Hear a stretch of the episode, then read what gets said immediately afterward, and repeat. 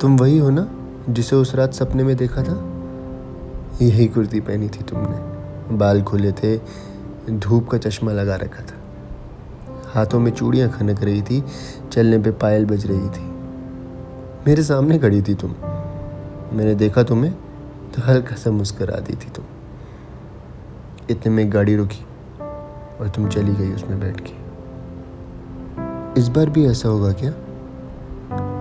सपने में भी नहीं मिलोगी क्या?